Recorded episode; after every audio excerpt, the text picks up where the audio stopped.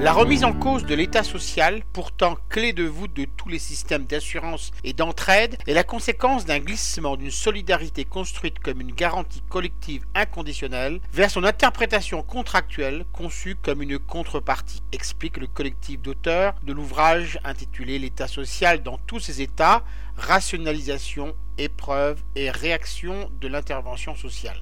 Il n'est plus question d'un devoir généralisé assumé par la puissance publique pour assurer une protection globale du citoyen face aux incertitudes de l'existence, mais de l'interpellation de chaque individu considéré comme responsable de sa réhabilitation et sommé de se mobiliser pour s'en sortir. L'État-providence a longtemps donné les moyens à la société d'accompagner et de soutenir les individus les plus vulnérables. L'État responsabilisant exige que les personnes les plus fragiles démontrent par elles-mêmes qu'elles veulent et peuvent réagir. La collectivité n'exerce plus une fonction régulatrice mais moralisatrice. Les acteurs de l'action sociale sont confrontés à une culture managériale fondée sur la performance et la rentabilité immédiate, le culte des résultats quantifiables et l'évaluation à court terme. La recherche d'une rationalité économique induit l'utilisation d'objectifs clairs, d'indicateurs d'activité fiables et de critères homogènes d'appréciation des résultats quantifier l'inquantifiable et nommer l'innommable, tels sont les nouveaux objectifs fixés. Les auteurs de cet ouvrage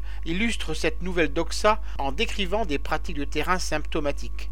À l'image du choix du sport pour un public en cours d'insertion, destiné ouvertement non à lui permettre d'accéder à un épanouissement personnel, mais à renforcer ses capacités à l'effort et au dynamisme mais aussi la participation des usagers leur assurant non pas tant un plus grand pouvoir sur leur propre vie, mais le renforcement de leur employabilité au regard des exigences du marché du travail. Sans oublier ces politiques d'activation devant renforcer chez l'individu son estime de soi et sa confiance en lui, le rendant ainsi bien plus conforme aux attentes de l'employeur. Le postulat est clair, le comportement de l'individu est un choix de sa part qu'il faut modifier pour le rendre plus adaptable et donc plus compétitif. Les facteurs externes ne sont plus pris en compte, seule sa bonne volonté est en cause. La solution pour échapper à la précarité, au chômage et à la pauvreté est entre ses mains. S'il n'y arrive pas, c'est finalement de sa faute. Il n'y a plus que les pauvres méritants, convaincus de ne pas s'adonner à l'assistanat, qui mériteraient d'être aidés. Plus que jamais, le travail social est écartelé entre l'accusation foucaldienne de se limiter à un rôle de contrôle social et l'ambition humaniste de venir en aide aux populations les plus défavorisées.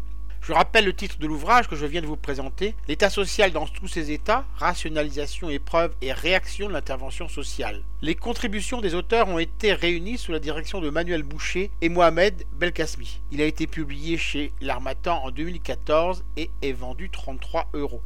Vous pouvez retrouver le texte de cette critique dans le numéro 1171 de Lien Social. Il est consultable sur le site du journal www.lien-social.com ou sur mon propre site www.trématin.com.